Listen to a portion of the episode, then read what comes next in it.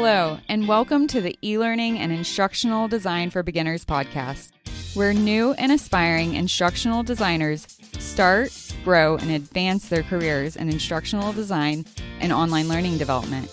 I'm your host, Crystal Harper. I'm a former school teacher who transitioned to instructional design, all while working full time as a single mom. Would you like to become a successful instructional designer without the burden of earning another degree? Well, then let's get started. Instructors often begin the instructional design process by listing objectives that have already been defined by professional organizations, state boards, accrediting agencies, and local school districts, or by generating their own list based on their own past experiences and expertise.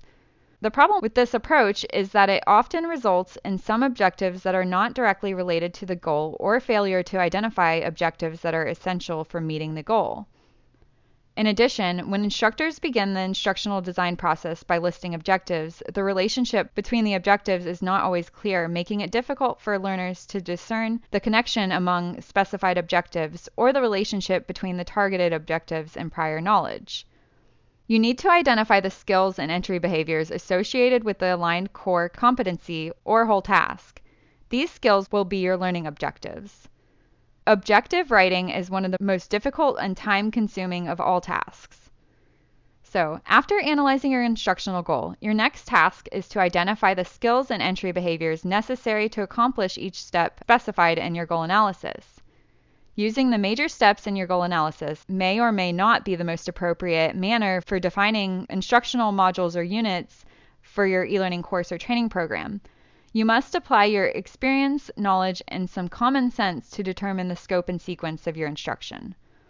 Now you should conduct a skills analysis of all the major steps identified in your goal analysis, following the ABCDs that we discussed in this course. Then identify the logical clusters of skills and knowledge, and that becomes your instructional units or modules. Then arrange the clusters in a logical sequence to generate the overall scope and sequence of your instruction. The concept of learning hierarchies may help you conduct your skills analysis. Hierarchies suggest that learning outcomes, such as the acquisition of verbal information and the ability to apply rules and solve problems, may be arranged in order of complexity. For example, to solve a problem that may require application of several rules, to apply a rule may require the use of several procedures, and each procedure may require knowledge of some verbal information. As you conduct a skills analysis of the steps of your goal analysis, think in terms of hierarchies. In other words, as you break down each box into its component parts, continue asking yourself what do learners need to know or be able to do to complete or demonstrate the skill? As you continue to break each skill down into its component parts, you may start asking yourself, when should I stop? As a general rule, you can stop your analysis when you begin identifying skills and knowledge your learners should have prior to instruction. For example, let's say your goal is to have students write a research paper. Sooner or later, if you continue to break down the process into its component parts, you will begin to identify basic skills such as write a complete sentence and use appropriate punctuation. If your target audience is 9 to 10 year old elementary students, addressing basic skills may be an important part of your instruction. However, if your target audience is high school or college students, chances are that you expect them to have already mastered these skills prior to instruction.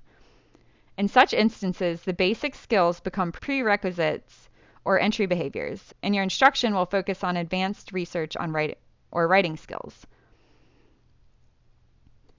To design effective instruction, it's important to have a clear picture of what you want your students to know and be able to do. The skills analysis technique discussed in this course provides a systematic method for identifying the enabling and learning objectives necessary to achieve your terminal objectives and your instructional goal. Entry behaviors are special skills and knowledge that learners must possess prior to instruction to accomplish the specified goal, because they will not necessarily be covered in the instruction. These prerequisite skills and knowledge may be related directly to the content or may be associated with the delivery system. During your learner analysis, you are determining if learners possess the entry behaviors and noting implications for instructional design, delivery, and or evaluation. Prior knowledge of the topic. This category includes knowledge that your learners already possess on which they can contribute to build new skills. This is also important so that instruction can build and relate to prior knowledge and so time spent instructing students based on learning new material as opposed to teaching an area in which they are already familiar. It also provides an opportunity to see if learners possess discrepancies or misconceptions about the topic so that they can be clarified during instruction. Unlike entry behaviors, prior knowledge focuses on the instructional topic and describes skills and knowledge relative to the topic in general. Entry behaviors concentrate on those skills and knowledge learners must have prior to instruction to accomplish the goal that may or may not be directly related to the primary instructional topic.